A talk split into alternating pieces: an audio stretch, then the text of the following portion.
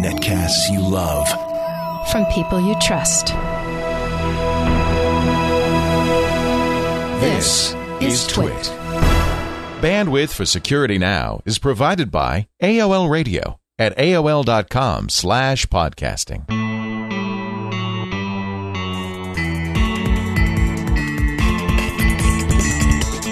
This is Security Now with Steve Gibson, episode 93 for May 24th, 2007. Software Patents. Security Now is brought to you by Astaro, makers of the Astaro Security Gateway, on the web at www.astaro.com. And by Nerds on Site. Looking to grow your IT service business? Find out how Nerds on Site can help. Visit iwanttobeanerd.com. Time to take a look at security with our good friend Steve Gibson, the security guru from his uh, fortress, his lair, his his shielded manse in uh, beautiful Irvine, California. Hello, Steve. Hello, Leo. Great to be back with you. And did we break 50 million? Oh, yes. In fact, so, I meant to tell you um, something happened about four weeks ago that another person in our news group pointed out because I chart there, there there's a chart um, on the 12th p- original page of Shields Up which shows how many unique IPs we encountered every day and someone somewhere must have like written an article or something significant about Ah. Shields Up because we've been about double the normal rate of uses Wow. and it just blasted us through um, through the uh, 50 million Oh, mark excellent. and and I don't. You know, my my first thing was I was a little suspicious of well, could that be some automated thing which is you know pumping the numbers up? Except that there is a weekly, a, a standard weekly cycle of activity where you can see it. It's a, it's a seven day period as people are. I don't. I think they're busier on Mondays, and it's like in the beginning of the week we're busier and less so as the week goes on. And so this it's like amplified that not only is it double the number, but it's amplified the size of that sine wave hmm. of weekly cycle. So it looks like these are really valid uses of Shields Up that something happened somewhere that it, where it got a lot of extra attention and it seems to be sustaining. So Couldn't have anything to do with the fact that you're appearing on the radio show talking about Shields Up, could it? Does it go up on Saturday or Uh, Sunday? Does it go up on the weekend? Uh, No. I don't. I don't. I'd never really actually looked to figure out which was the peak days. Hmm. So I'm not sure. That's that would be Anyway, really interesting Congratulations on your 50 millions. Thank you. Fifty Thank you. systems tested by Shields Up. GRC.com. Whenever I get a new router or firewall, that's what I try. It's absolutely free. It's Marvy.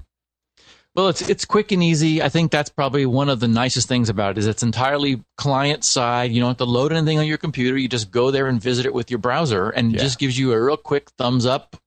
Um, in fact, I got a I had an interesting dialogue with a a writer, a tech writer for the a paper in Houston, who said that Apple's airport was not giving him stealth. It Hmm. was it was showing closed ports Hmm. and he had he had had a conversation with Apple, and they said yes. Well, their air, you know our airports work that way, and we don't think it's a problem. He talked to Bruce Bruce Schneier, and Bruce said, eh, you know, as long as you don't have things open, it probably doesn't matter. And and he said, so you know, what do you think? And and I said, well, um, what's interesting is that Apple's own firewall has a stealth option. So you you know you can tell Apple's firewall not to return any packets in response to something coming in. Don't don't declare that you're even there at that IP. I said so it seems interesting to me that Apple would take the trouble to put that in their own OS firewall and I'm clearly seeing some value there, but not offer the same sort of opportunity in their airport router. So I said, you know, and I don't disagree with Bruce. I said, but it's so simple for a router to be stealthful, even though it's a technical breach of the RFCs. I mean, uh, Oh, it is. yeah, A, uh, Oh, the fo- the formal specification says that a packet arriving at a closed port should return a reset to, in response to a SYN to say, "I'm here, but this port is closed. Huh. Thank you anyway." And the reason is a stealth port will receive four SYN packets because the the the sending the the, the, the stack the TCP stack at the at the sending end will send a packet a SYN packet and it will wait typically two seconds. Then it will send another one and wait four seconds, send another one and wait eight seconds, send another one and wait 16. Except that my math didn't work right because it ends up taking, oh no, maybe if you add them all up, but not, not even then. But it ends up taking like 45 seconds to, for a, a, a TCP stack to say, I'm unable to open a connection because it will try four or five times. S- uh, and and it, it exponentially scales the, the, Right. the period of time it's waiting each time. So the, the nice thing about sending a reset back is that you affirmatively say, "I got your SYN, I'm closed," and that and so so that, That so it saves does time. It makes sense. Yeah. yeah. Yes, it saves time. It, it it it cleans up the net a little bit. You're not having these these redundant SYNs. Go coming. away. I'm not here. But your point is that if you say that, you're telling a hacker you are there. You're just not open for business. Yes, and so so the point I made to this this guy in in Houston was, you know, I'm not here to preach stealthfulness, although it's so simple to do that I mean, it's just it's so simple not to respond that if you if you just gave a switch where you asked a user, would you rather that someone could see that you're there but closed for business, or that or believe that you know you've unplugged your router and you're not there at all? Almost any user I can imagine would say, I'd just as soon not be here at all. So, you know, it's simple. So it's like, okay, I, I can't speak to why Apple's not doing it, but I sure do know that all the, you know, typical commercial non Apple routers uh, certainly allow you to do that. I mean, it's something that they promote. And it's funny because he said, Do you think you're responsible for that? I said, Oh, as a matter of fact, maybe. I'm pretty sure I am. It might be. Yeah. I don't think anybody even. Though you you coined the term stealth, didn't you? I did coin the term stealth Yeah. because, of course, the whole the whole thing. Being a Trekkie myself, the whole obviously shields up comes from Oh, you know raise our shields, Right. uh, and and so when I was trying to think of okay, we have open and closed ports. What would it be if a port didn't respond at all? And of course, so you know the the cloaking the cloaking uh, generator that the Romulans always all had. You know, you you were stealth. So On stealth. and, and in fact, there were some notes on Linksys and Netgear routers where they were talking about. I remember seeing some some firmware change notes where they said fixes a problem with router not being fully stealthed for shields up. Oh wow. It's like, yeah, I guess that's uh, That's it. Somebody's paying attention. well, because you know the end users complain to their router maker. It's Right. like, hey, I'm not completely stealth on Shields Up. You know, got to fix that. And it's funny too because there have been firmware bugs where suddenly random ports stopped being stealthful and Shields Up caught it, and then the router manufacturers were told by their customers. So there's a nice sort of closed loop feedback system in place too that where where shields up ends up getting used to find problems in routers the customers then report and the firmware gets updated so it's a little nice ecosystem we have We're going to be uh, talking this week about software patents in just a little bit. We'll also get to our errata of the week. But first, let me just mention, as long as we're talking about uh, ports and shields and so forth, that the best way to secure yourself these days, of course, is with an Astaro security gateway. Uh, Is it stealth? You bet it's stealth in every way possible. It's more than just a firewall, though.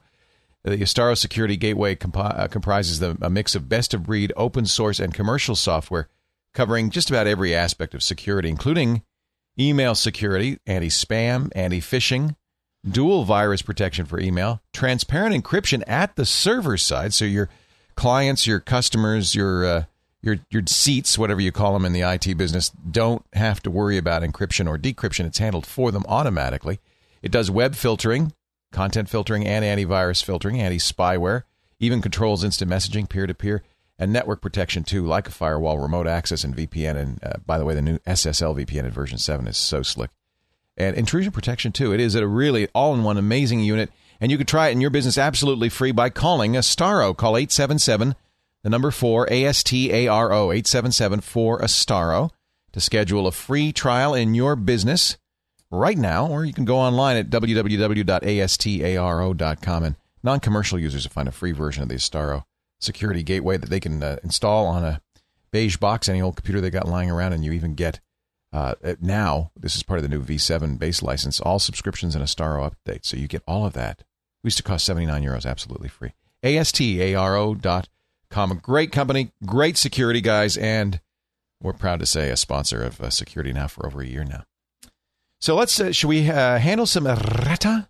We got a couple. Well, actually, just one little thing, and I had a. We never a make mistakes, of course. I had a, I had a fun little anecdote. Uh, well, again, uh, a, a, little bit of SpinRite. In fact, even this errata is SpinRite. You may remember that a couple weeks ago, I I read a note from uh, a neat twelve year old computer guy, Justin Gerard, who told us how yes um, his computer went wonky, and he called someone from the Geek Squad which is are, are the Best Buy people who came out and ran SpinRite on his, on his machine in order to fix it. And that was really cool, except I made, unfortunately, the observation that, well, the correct observation that they don't have any permission to run SpinRite. There, we, we do have an enterprise class Oops. license Oops. that, that they could get um, you know, and like our, our, our nerds on site guys have an agreement with me that allows them to use SpinRite formally and officially on all their customers' computers. These guys don't. So I wanted to give credit to the Geek Squad for immediately following up. Oh, good. When when, when the broadcast went out, we the, the the someone in the Geek Squad administration immediately contacted our office and said, "We don't have any record of fixing a Justin Gerard's PC, right. could you find out um, any? Could you get any, any other additional information? Yeah, exactly, yeah, and yeah. they, they and and this person suggested since he's 12 years old, it's probably in his parents' name. Could you let us know? Um, you know who this is, so we can track it down because we certainly don't want any of our geeks using their own software in an unlicensed way as part of their you know, you know, in, in, in their business dealings with us. So I contacted Justin, and it turns out that that his note was a few months before. He couldn't find a receipt. He didn't know who it was. Didn't have any other information. Blah blah blah. And and we both sort of expressed we didn't really either of us want to get this particular geek in trouble for first of all, you know, saving Justin's computer, which right. he did but you know, at the same point, I wanted to raise the issue that that this was not something. I mean, this goes a little. This stretches my you know, touchy feely feeling you about it. You don't want oh, to give this away. No, this is your job. This yeah, exactly. It pay. It really does pay the bills yeah, here. Yeah, so yeah. Um, anyway, so I did I did want to share. Uh, I wanted to make sure we closed that issue to know that the Geek they Squad followed was, up on it, which is good. They followed up immediately and were as responsible as I could ask them to be. So I really did appreciate. Well, that. there's one more thing they could have done is buy a site license, but okay, but we, we won't believe That hasn't happened yet, but uh, that would be great. They should. Uh, uh, I think they should. Obviously, SpinRite works. works. And, and in fact, uh, I got a note from a Dennis Constant, who I guess must be somewhere around me in Southern California because he says, Steve, I recently flew from Southern California to Chicago to spend a week with my closest friend who was recovering from heart surgery. Hmm. He was well enough to have me drive him to his office. I guess he was well enough. Uh, and while there, I learned that his old PC had problems. Most of the time, when he turned it on, it would not boot but produced a horrible click click sound, which indicated that the hard drive was possibly dying. Uh, that's a good indication, yeah. Mm-hmm. He says, I had brought my laptop on the trip and had my trusty CD of SpinRite, and I ran SpinRite on his PC using level 2.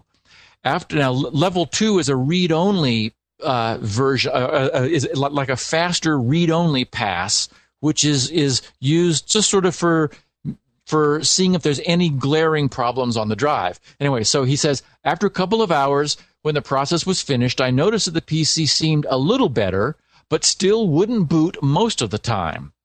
Before I left the office, I started SpinRite again, this time using level 5. It ran all night. The next day I left for Chicago. When I called my friend a few days later and asked about the PC, he said it worked perfectly. Oh, yay. Almost like new. He had no trouble getting the drive to boot, and the computer was faster than ever. Once again, SpinRite performed miracles. Thanks and regards, Dennis Constant. Da, da, da, da. That's good. That's good news. Yep. So that that's a nice story, and uh, keep those stories coming. I I love to get them. We do. We do. So uh, that uh, is good news. A happy ending for the uh, the Geek Squad. Um, shall we launch into patents? Yeah. Um, every so often, something comes up or happens that has nothing to do with security, which is obviously the focus of wh- where we spend most of our time talking these last 93 episodes. But it's something that is, I, I think, really interesting or really important or something that, you know, bears on us, Leo. And, and so I, I take the opportunity infrequently, but but when I think it's important to sort of say, wait a minute, we'll get back to security issues next week, but something bears discussing that that I think is important. Well, and, and you have some particular uh, interest and expertise in this because you have patents. Well, um, I never bothered to Oh, follow through Okay. because I because they they weren't things I was doing for myself. They were things I was doing as a consultant, and and while pursuing the process, which is very lengthy, things changed such that it didn't make it didn't make sense to pursue them. But but I have had many involvements with patents. I've also served as an expert witness testifying in a number of trials that mm. involved patents. And and software patents is something I've been very it's something I have very if I may say Richard Stallman like feelings about. oh. Um, okay, not not not as extreme as Okay. Stallman. No, Nobody but he's very anti-software patent. He thinks they're the spawn of the spawn of Satan. You know, I mean, Well, and and my problem is it, it's this it's the test of non-obviousness. The uh, any patent, uh, I, I guess we got to step back a little bit because in in so many online postings, I see confusion between patent, copyright, and trademark. There, there's you know those are sort of like the three pillars of intellectual property.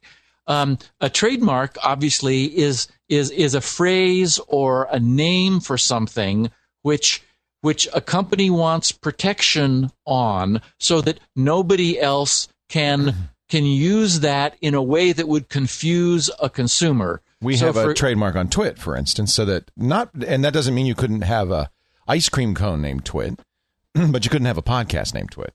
Yes, and in fact, I had an interesting event that uh, not long ago. I I have mentioned here that I I trademarked the phrase "It's my computer," sort of as a battle cry. It's like you know, hands off! It's my computer, and we were challenged a few months ago by, unfortunately, Network Solutions Oh, uh, who has the who said our trademark my computer is is too similar to yours and we have um, pre-existing usage of that well i've got a very good patent firm they're the ones in fact that apple uses uh, and ashton tate used Wow. and Wow. and you know it's a good la firm and they also have offices up in, in silicon valley and so um, it turns out that I mean we did everything right. I mean I spent the money. We applied for a trademark on it's my computer.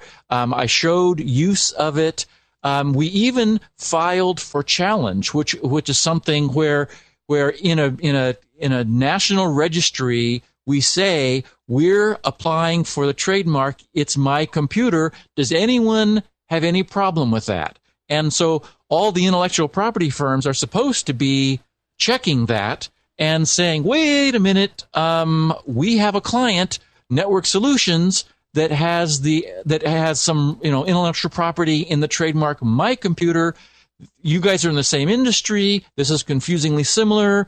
We object to that trademark. Well, that didn't happen. No one raised an objection. We got the trademark assigned, and I have a trademark. Well, then along marches the, you know the the law firm representing Network Solutions saying um, you can't have that. It's you know too confusingly similar. And in fact, they hadn't even applied for a trademark because we did a trademark search to Oh. make sure there was nothing But they don't have to, right? I mean, they can say you can't.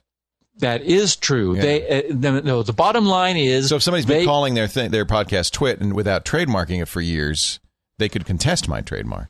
Yes, because they because prior use is the ultimate winner Right. in this kind of dispute. So so essentially we were going to lose. So I said, "Well, shoot. I really like that Aw. trademark and I like my little battle cry." And so my attorney said, "Well, why don't we tell them that they can have, you know, that we will stop using it and relinquish it for $5,000." And I said, "Oh, I like that. That sounds good." So, you know, my attorney sent a note to their attorney. Their attorney sent a note back saying, "How about 2500?" And so my attorney said, "Why do we say 4?" I said, "No, let's say 5." They're network solutions. They can Tell them exactly. Tell them we'll settle for 5 and we'll reconsider our options if that's not okay with them. So we got a check for $5,000 That's fair. and and I gave up my trademark in Yeah. yeah, which which which I actually was gonna you know if they wanted to fight me I was gonna spend a way more money than that and lose anyway. But So- I presume you have SpinRite trademarked. Absolutely Yeah, and and there's no um, contesting that. And frankly, it wouldn't be worth. It'd be worth a lot more than five grand. They, I mean, nobody's going to take that name. right well and I've, I've got I've got 20 years of Yeah. prior use so Yeah, and, and frankly, nobody seems to want Twit. So I think we're safe on that.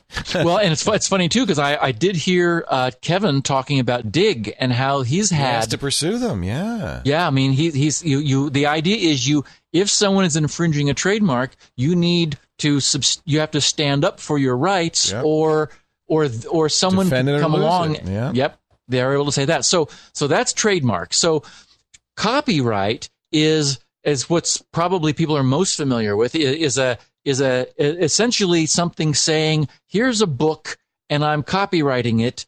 You cannot make a a you know a a substantial copy of this piece of work.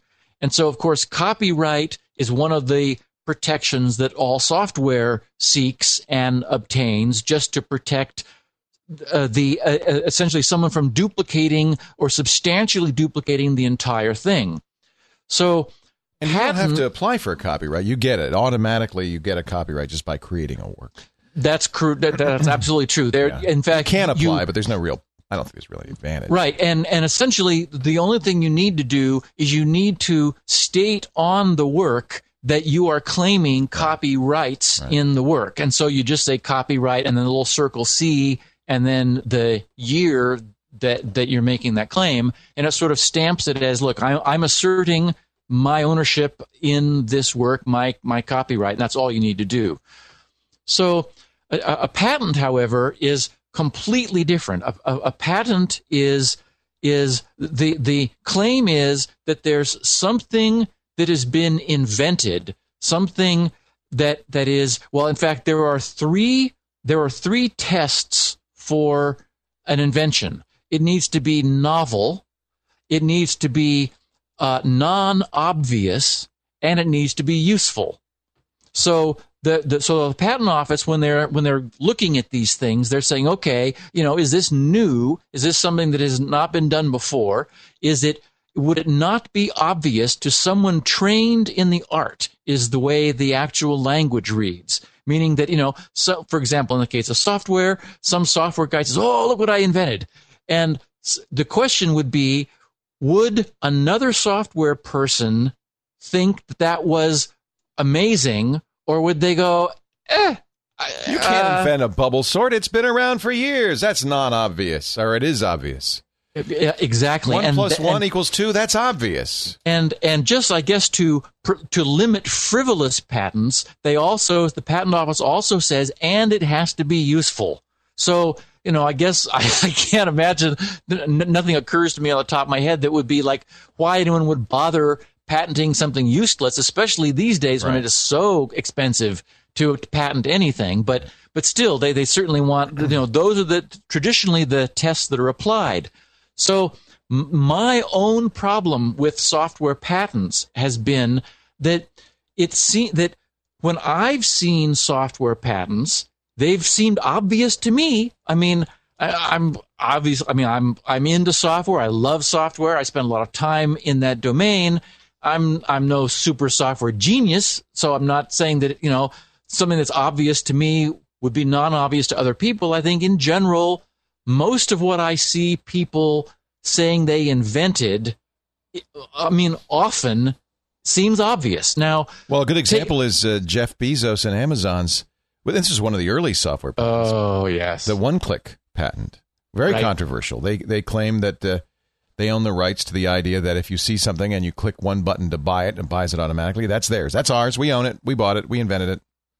Yeah, and I, and I think that fails the non the, the, non obvious test. Right. Um, now, I, I you know certainly something like crypto algorithms. It's like good, have that. You Non-obvious. you invented that, Non-obvious, baby. yeah. I look at those diagrams of S boxes and rotations and scrambling Right. things. It's like Right. whoa, um, somebody did some serious work. But what's interesting is that even that historically would not have been patentable. Although we now know I- RSA has patents and other people have patents on crypto. But in the past, you couldn't patent that True. Um, because the idea, it's the, what- software, or no, because the original thinking about software was that software is math, that software algorithms are just mathematics, and you cannot invent math. You can discover math, but that's not an invention. And so the idea was that math, it, you cannot patent math because it, it exists. I mean, it's like it's inherent in reality is one plus one, uh, but it's, oh yeah, is two. Um, so, so the idea being that the, the original feeling in the patent office was that no software could be patented because that was it was tantamount to patenting math because that's what software was. So for me, many years ago, probably 20 years ago, um, I did some consulting and um, was inventing things.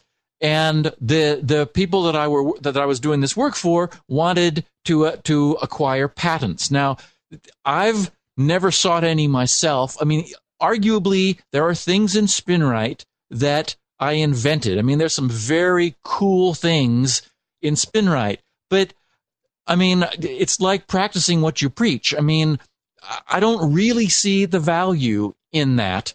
Um, I, I mean, I understand politically what, what, what the value is, but anyway, so on other people's behalf, I said, fine, I'll work with your patent attorney if you want to protect this thing that you say I've invented.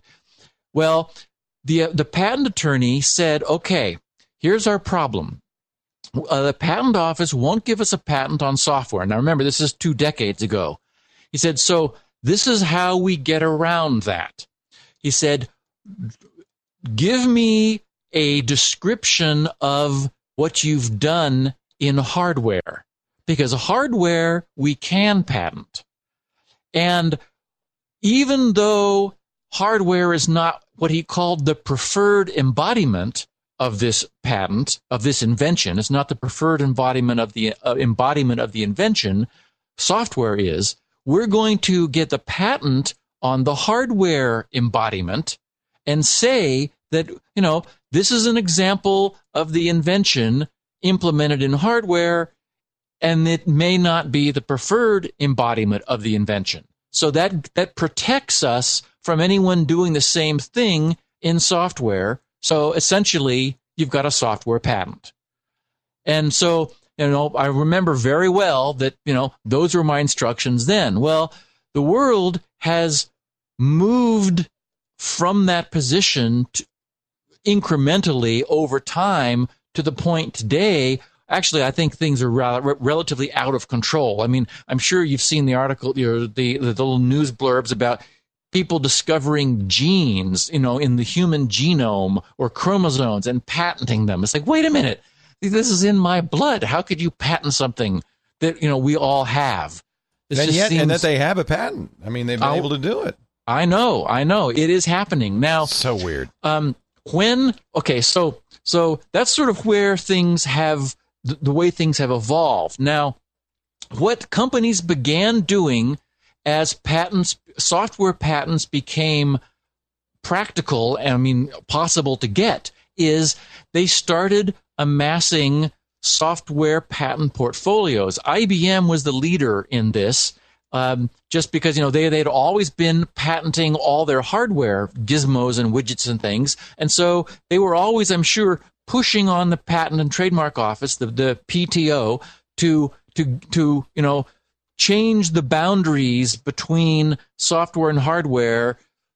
And and no doubt they had attorneys who were giving them the same sort of advice I was given about how to get a software patent by showing an embodiment in hardware and that that would also protect you from software that did the same thing. So so over time the patent and trademark office changed their approach. IBM was, you know, acquiring tons of patents. Um, other companies, of course, were doing the same thing. Sun and, and, you know, vir- virtually any computer company today has lots of patents. And of course, we remember the famous original Apple Microsoft lawsuit years ago where they were fighting each other over, you know, thing, you know, it was, it wasn't clear whether they were, I guess they were design patents. They, they, they were saying, you know, this is our design of a desktop and, you know, no one can infringe on that. And so Microsoft and Apple ended up essentially uh, smoking a peace pipe by doing a, what's called a cross licensing deal, where they they would each agree to cross license the other's patents and not bring any litigation against each other. And so what's happened is as software patents became popular, computer companies turned, you know, spent some chunk of their money to to get to build a patent portfolio, not necessarily because they intended to sue anyone who infringed their patent, although that does happen. Of course, we just we we saw that remember, the case a few months ago with RIM, the BlackBerry company, um, and I think it was NTP was, Yeah, was the company yeah, that, that was yeah. alleging. sued and won. well, actually, they But some of their patents got invalidated. It's very confusing. I thought I thought the way it turned out Did was RIM that win? they that they settled. RIM paid them a ton of money, Right. Even though it was believed that many of the patents would have been invalidated Right. if they were challenged.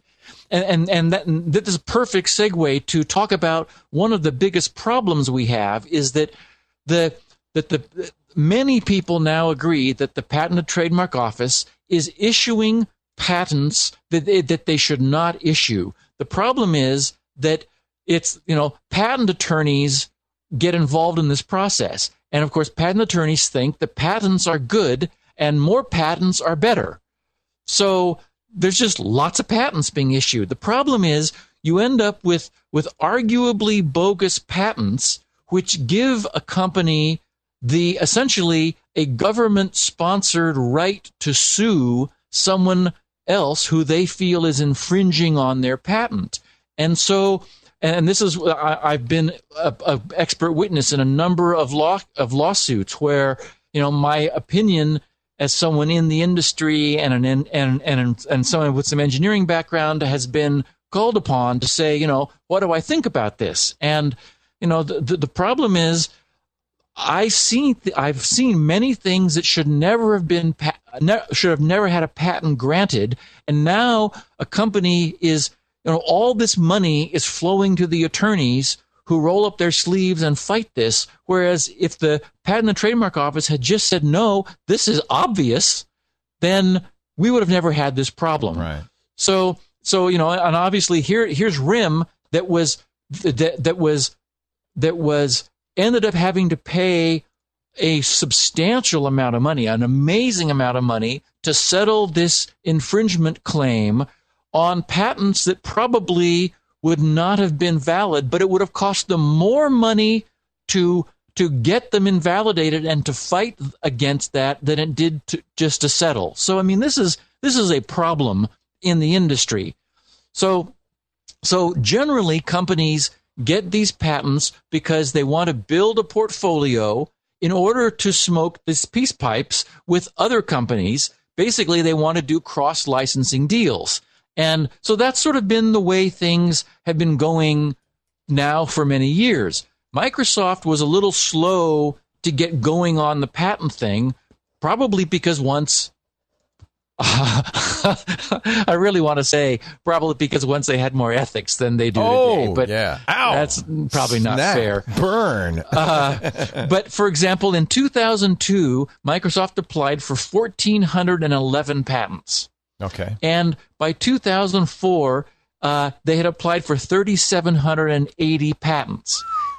Now, I looked, Wow. I looked at one out of curiosity that was granted to them last week on May 17th, I think it was.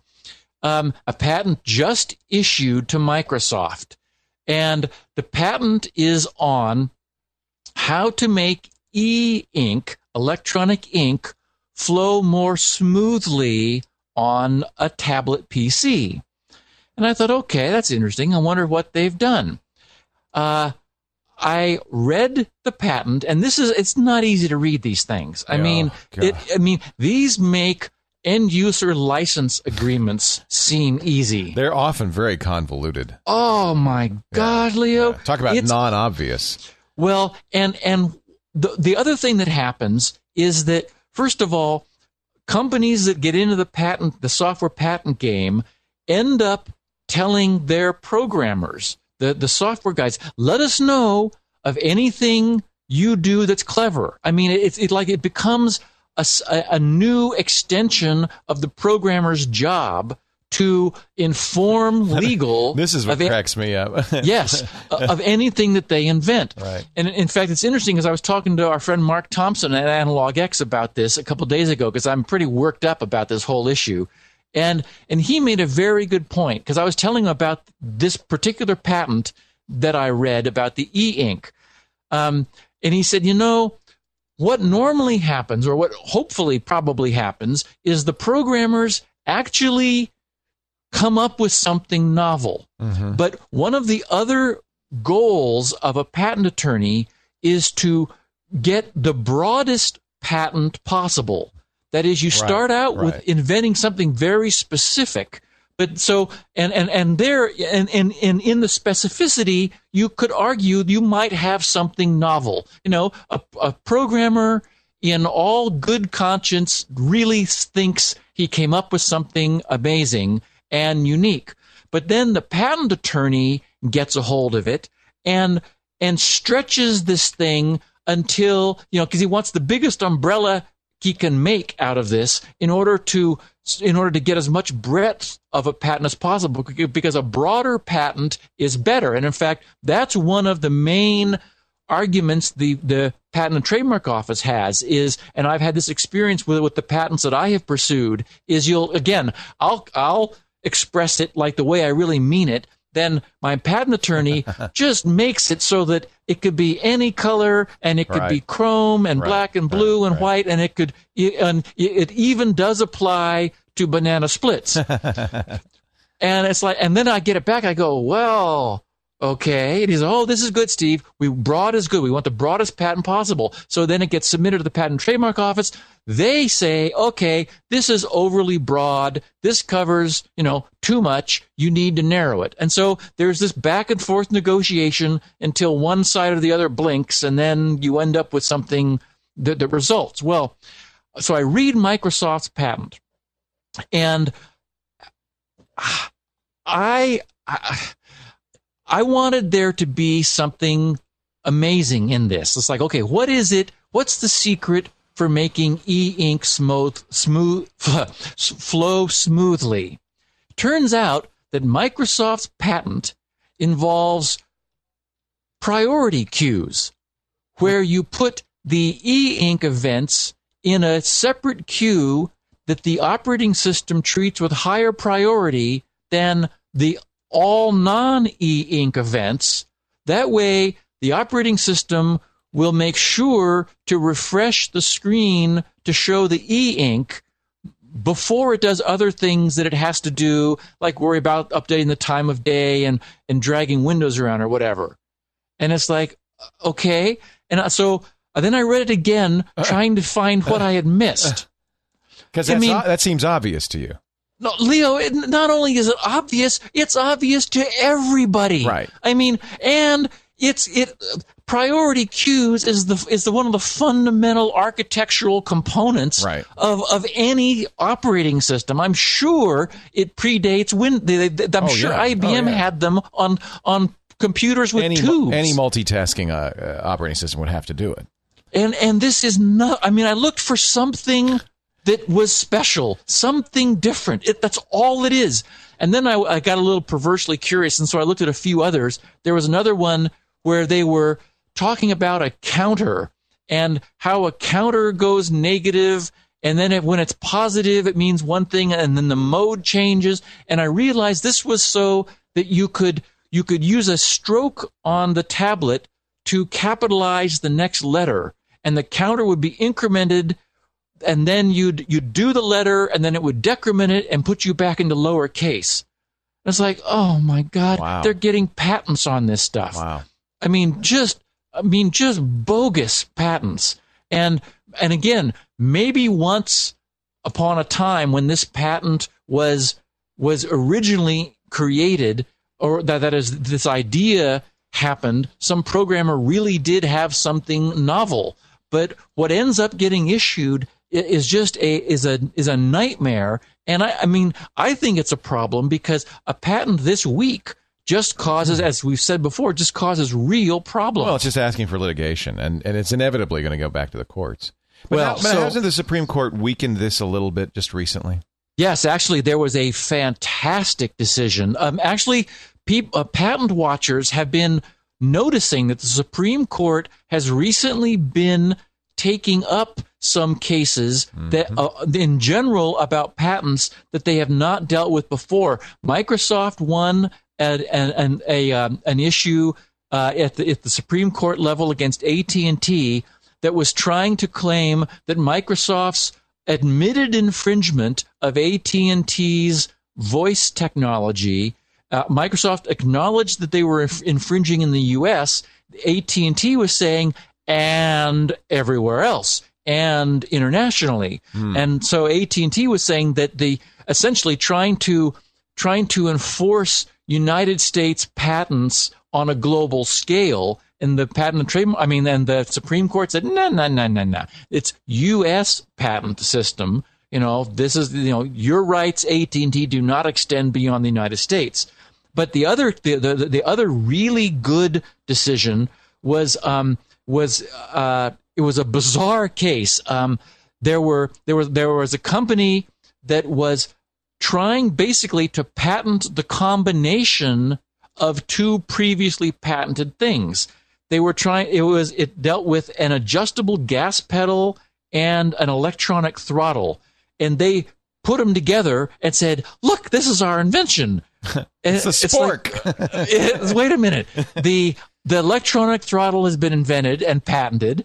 Uh, the adjustable gas pedal was patented a long time ago. You can't just put those together and call that an invention.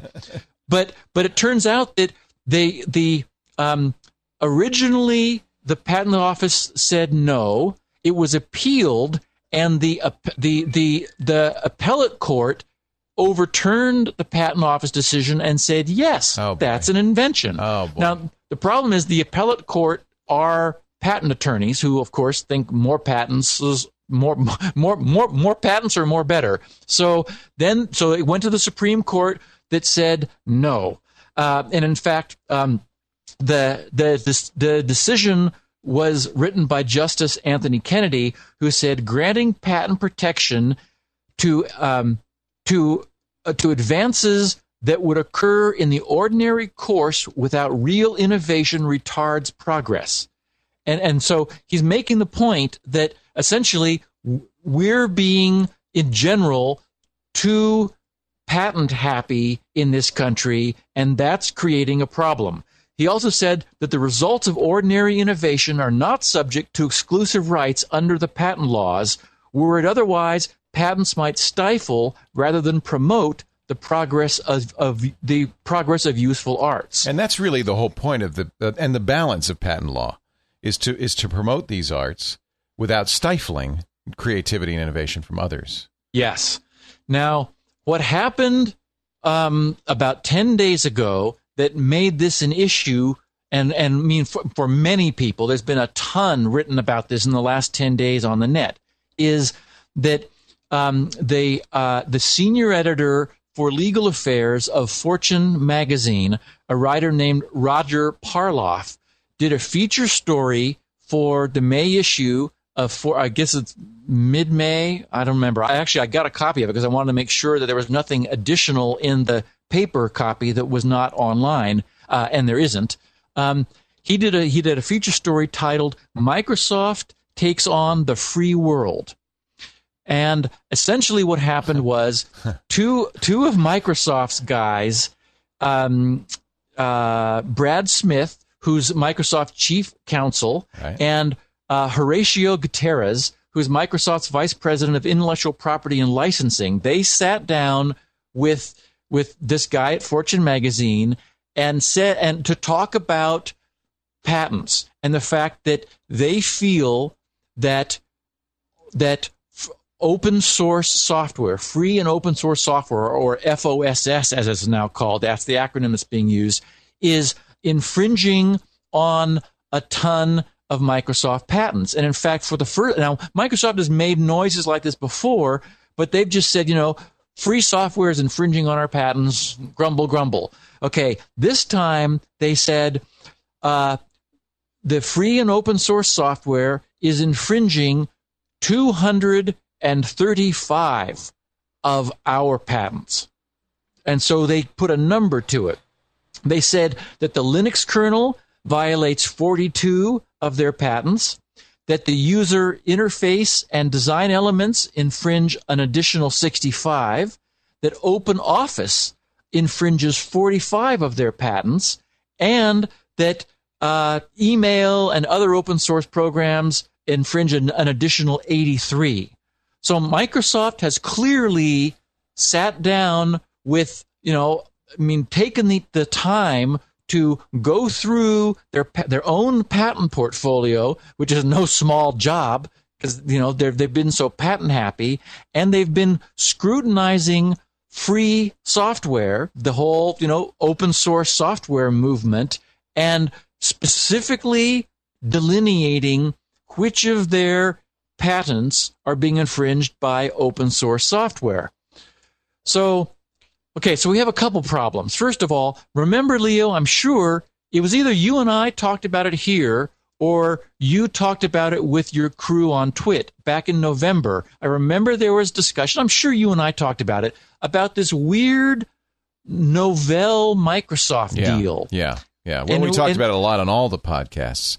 Yeah, because I mean, we couldn't figure out what it was. Right. It was like, okay, what's my Novell agreed to indemnify its users against lawsuits from Microsoft and, and ended up giving Microsoft a lot of money for that indemnification.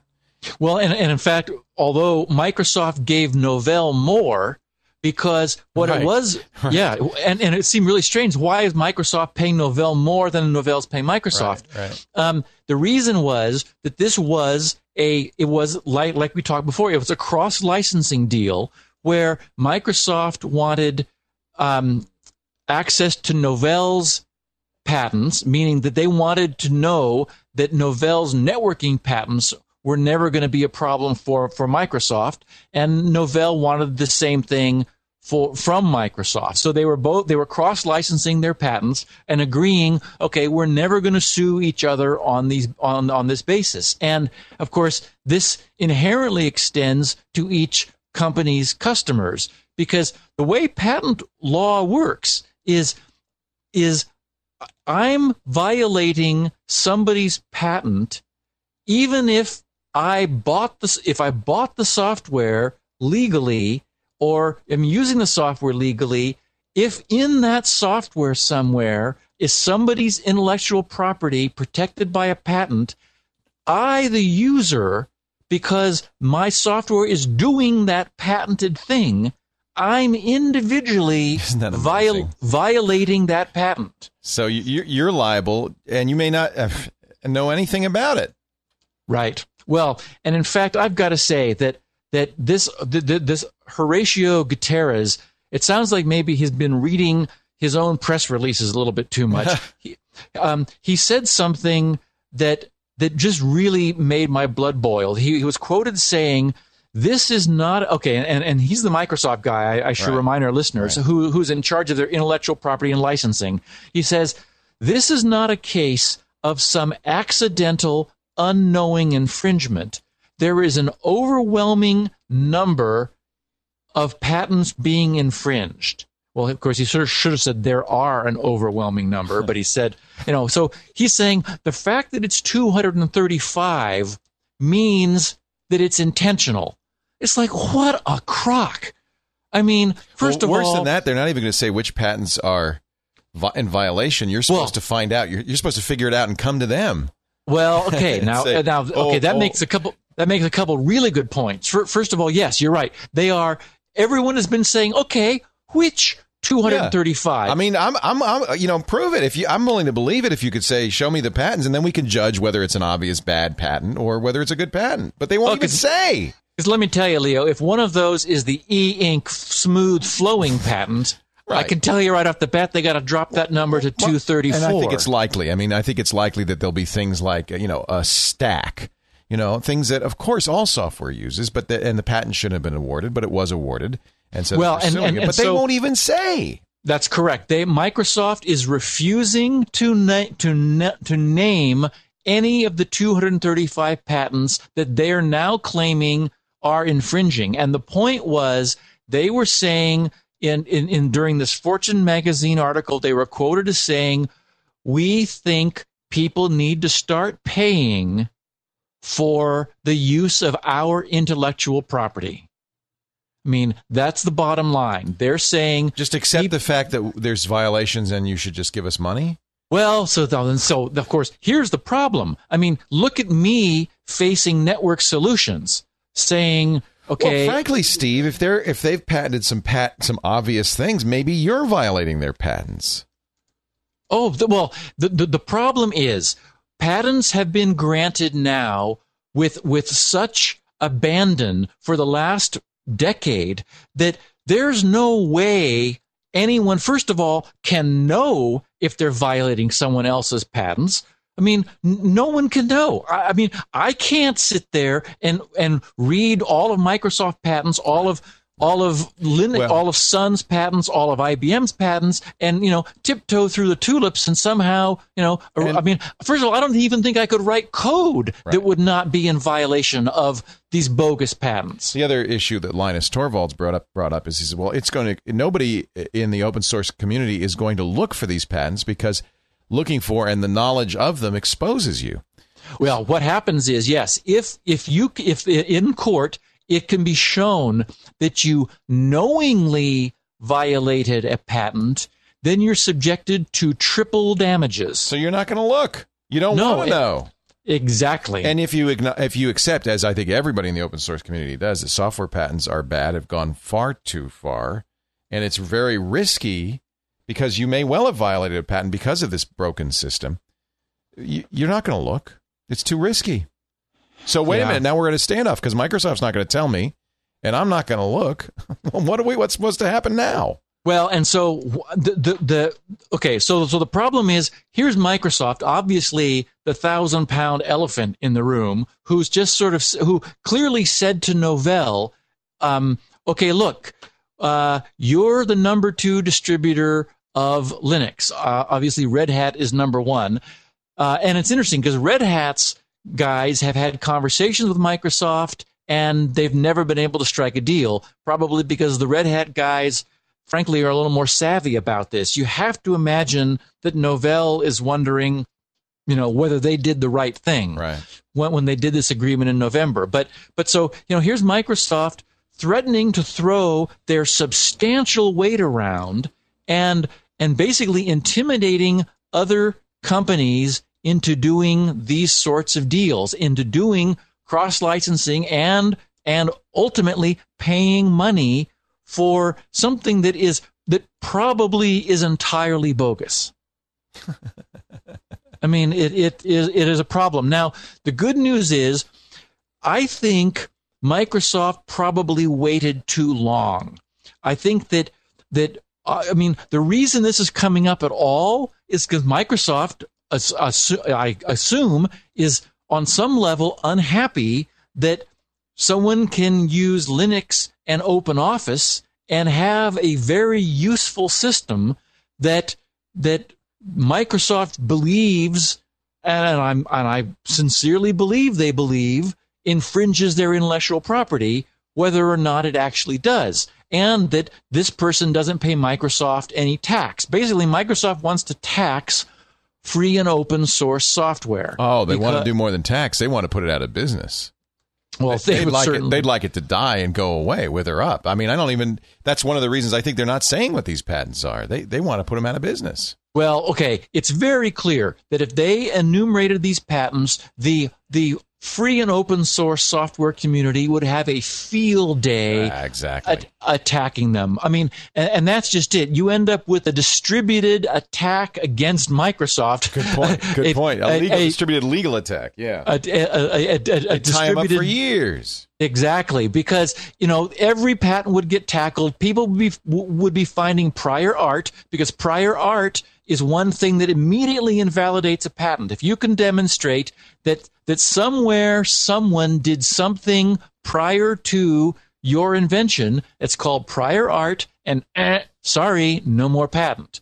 Um, so there'd be that, and you know, um, Linus would be happy to code the kernel around whatever Microsoft's 42 claimed patents are that infringe that they, they say the kernel infringes. I mean, so the fact well, if it's that, priority queues, they may not be able to code around it, but well, but neither neither is that a valid patent. Right, right, so right. so so so here's what's so frustrating too is that the fact that Microsoft won't name the patents prevents anyone from curing the problem that Microsoft is complaining right. about. It's just so they really don't want the problem cured. No.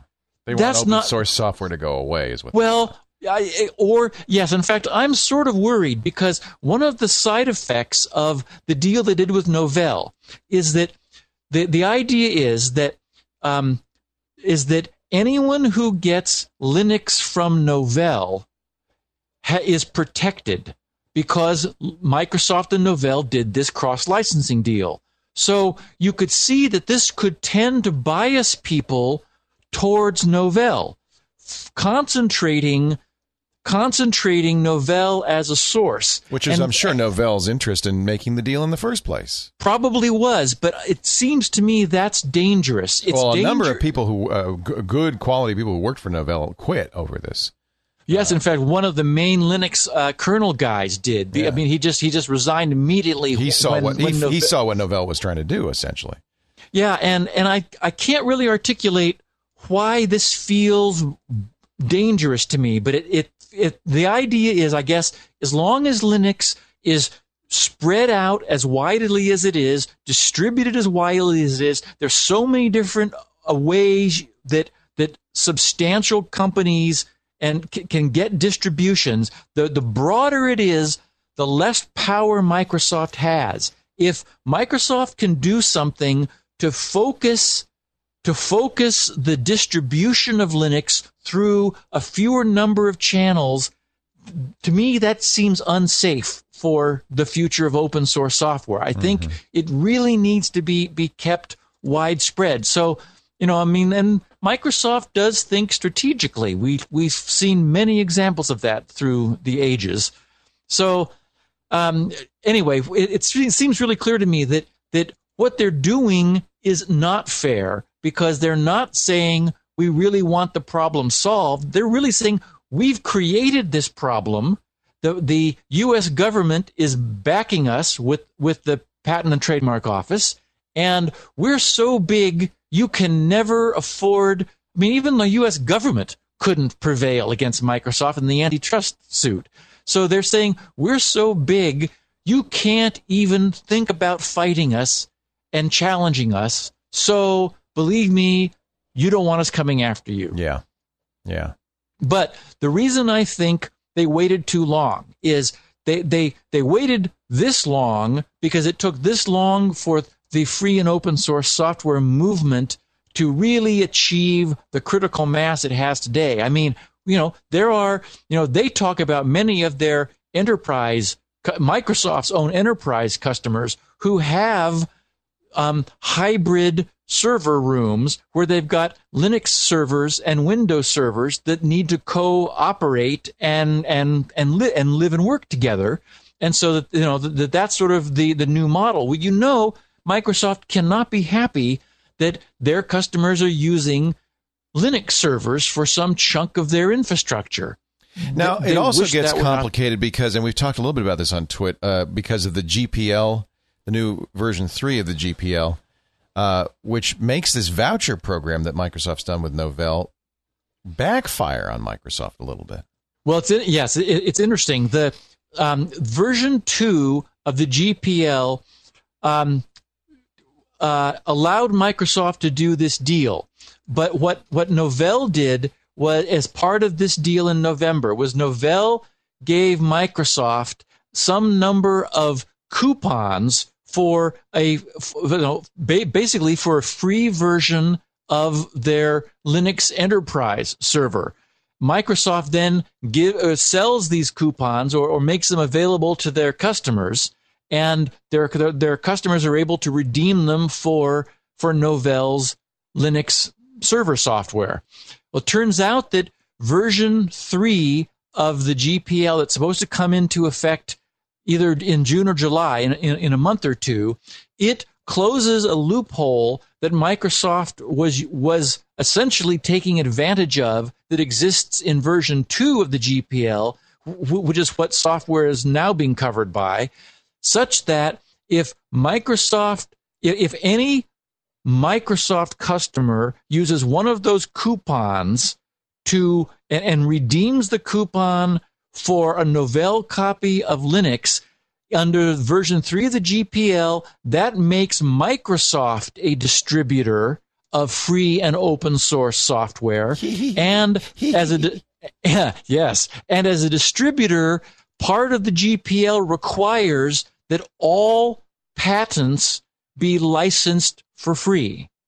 They, that is Oops. either they they are either no patents at all or they are completely free patents, and so that forces Microsoft to essentially implicitly turn their entire patent base into royalty free licensed patents so that no user then of of any version of Linux could be sued by Microsoft for eternity. I'll put Eben Moglen against Brad Smith any day, even as the uh, lawyer who wrote uh, the GPL three, and I think he's a very, very smart guy. And clearly, this was a very smart move.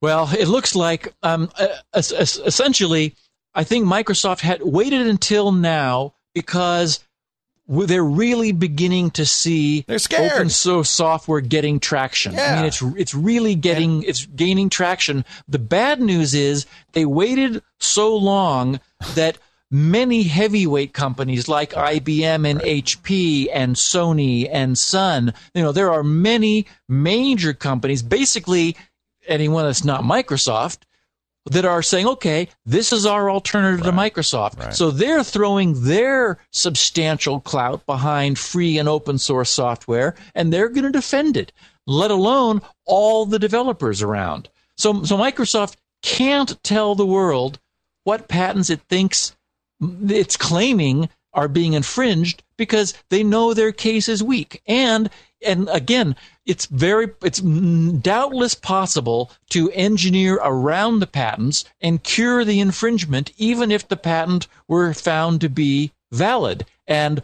Microsoft doesn't want that. They don't want the problem solved. They they, they want this problem in order to use it as leverage. Yep. It's it's wrong.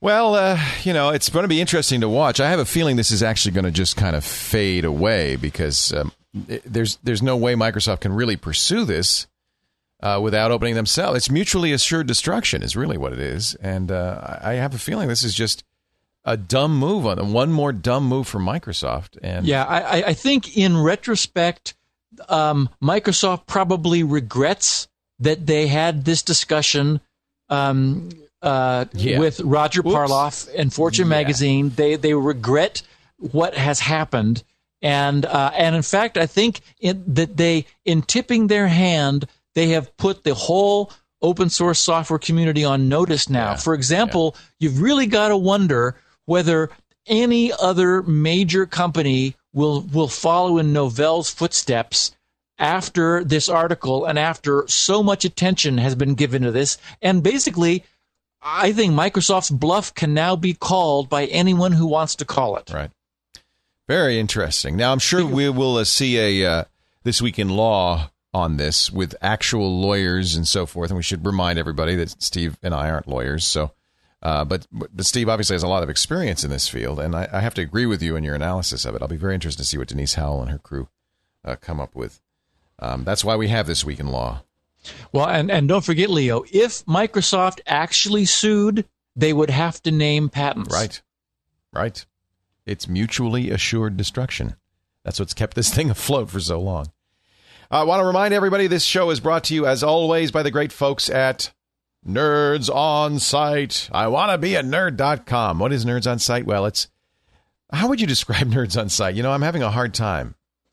Um, as I understand it, they're a they're a federation of individual computer service guys who, rather than operating as you know, like Joe's computer repair, and here's my card, um, they use the Nerds on Site organization as an umbrella to to organize them. I mean, they have the, the, the Nerds on Sites guys have have conferences and It's and, really and neat. tr- I mean, it's really really well organized. Yeah. I saw Nerds on Site uh, car in uh, Vancouver, and I thought, wow, that looks cool. I'll tell you, here's how you find out what they're up to. They're looking for nerds to uh, to really. I mean, the idea is you're an independent contractor, you're in business for yourself, but you're just not by yourself. So you focus on what you care about and not the burdens of running a business. They're looking for nerds with all competencies, all skills. It's not just people who will uh, fix stuff, but it's PC and Mac experts, specialties like Cisco and Oracle, website designers, programmers, project managers, even sales, trainers, of course, security experts and antivirus gurus too. Uh, especially, they like those guys who, who and gals who like to troubleshoot, tear apart, rebuild their own systems in their spare time. They want people who really love this stuff. If you listen to this show, you qualify, guaranteed. They're all over the world uh, Canada, U.S., Mexico, England, Australia, South Africa, Bolivia, anywhere you hear this podcast, pretty much. Uh, and uh, they also have a University of Nerdology with over 250 subjects like systems, architecture, design, software development, full on source IT departments to desktop support and Soho residential IT services. So you can polish your skills too. If you're a nerd, love working with people, find out more. Go to iwanttobeanerd.com, register for a nerds only meeting in your area today. iwanttobeanerd.com. Nerds on site, your chance to start your own business or to grow your business, your existing business in ways you never imagined possible before. Nerds on site. I want to be a nerd.com. I'm so glad we did this. It isn't exactly security, but you know so much about this subject, and uh, and, and and it really is important. I think for for everybody to know about this. This is something that's that's broken, and if you use software, you need to know about it and maybe stand up and say, uh, "Be counted." Go to Con- is Congress doing anything about this? Are they aware of this issue? Well, there there actually is some some congressional motion also. The problem is that what we really want are are less patents, fewer Right. patents, Right. stronger patents. The problem is the for example, the pharmaceutical industry wants more patents, more easy patents. So there are strong lobbying pressures that are that are that are pushing Congress in the direction away from what most people feel is healthy patent legislation and that's a problem. Yeah, yeah, You know, my my feeling is that that things that are originally invented sort of you know they they they have an initial value and that fades over time once upon a time you know, the idea of a bitmap and a, and a cursor is like, whoa, my God, look at that. That's so cool. I mean, I remember looking at the first Macintosh and just moving the mouse around and, and no one had ever seen anything like that before. Right. And, Right. and, you know, and, and now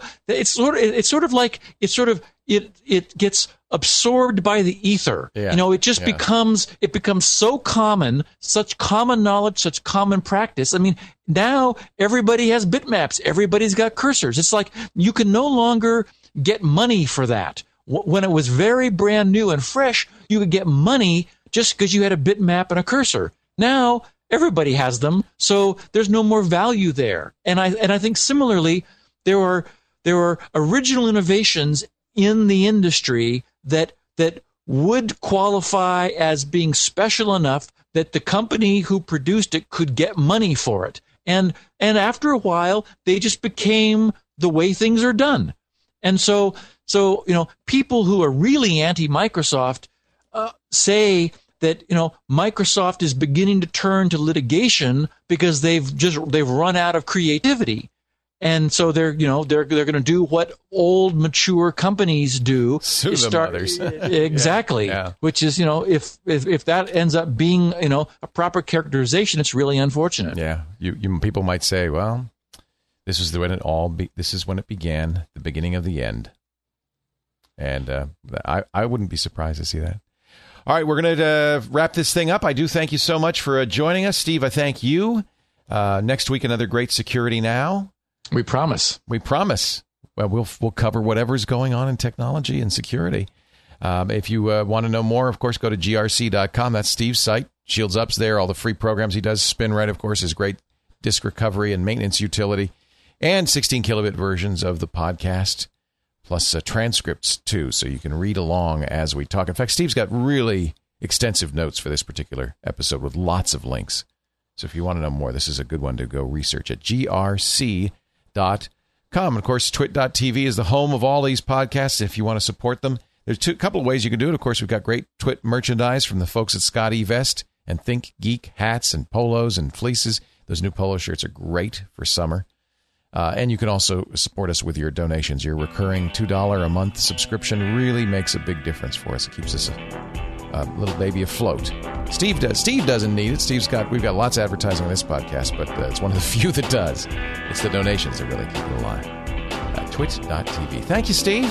Thanks so much, Leo. Talk to you next week. Bye bye. Security now.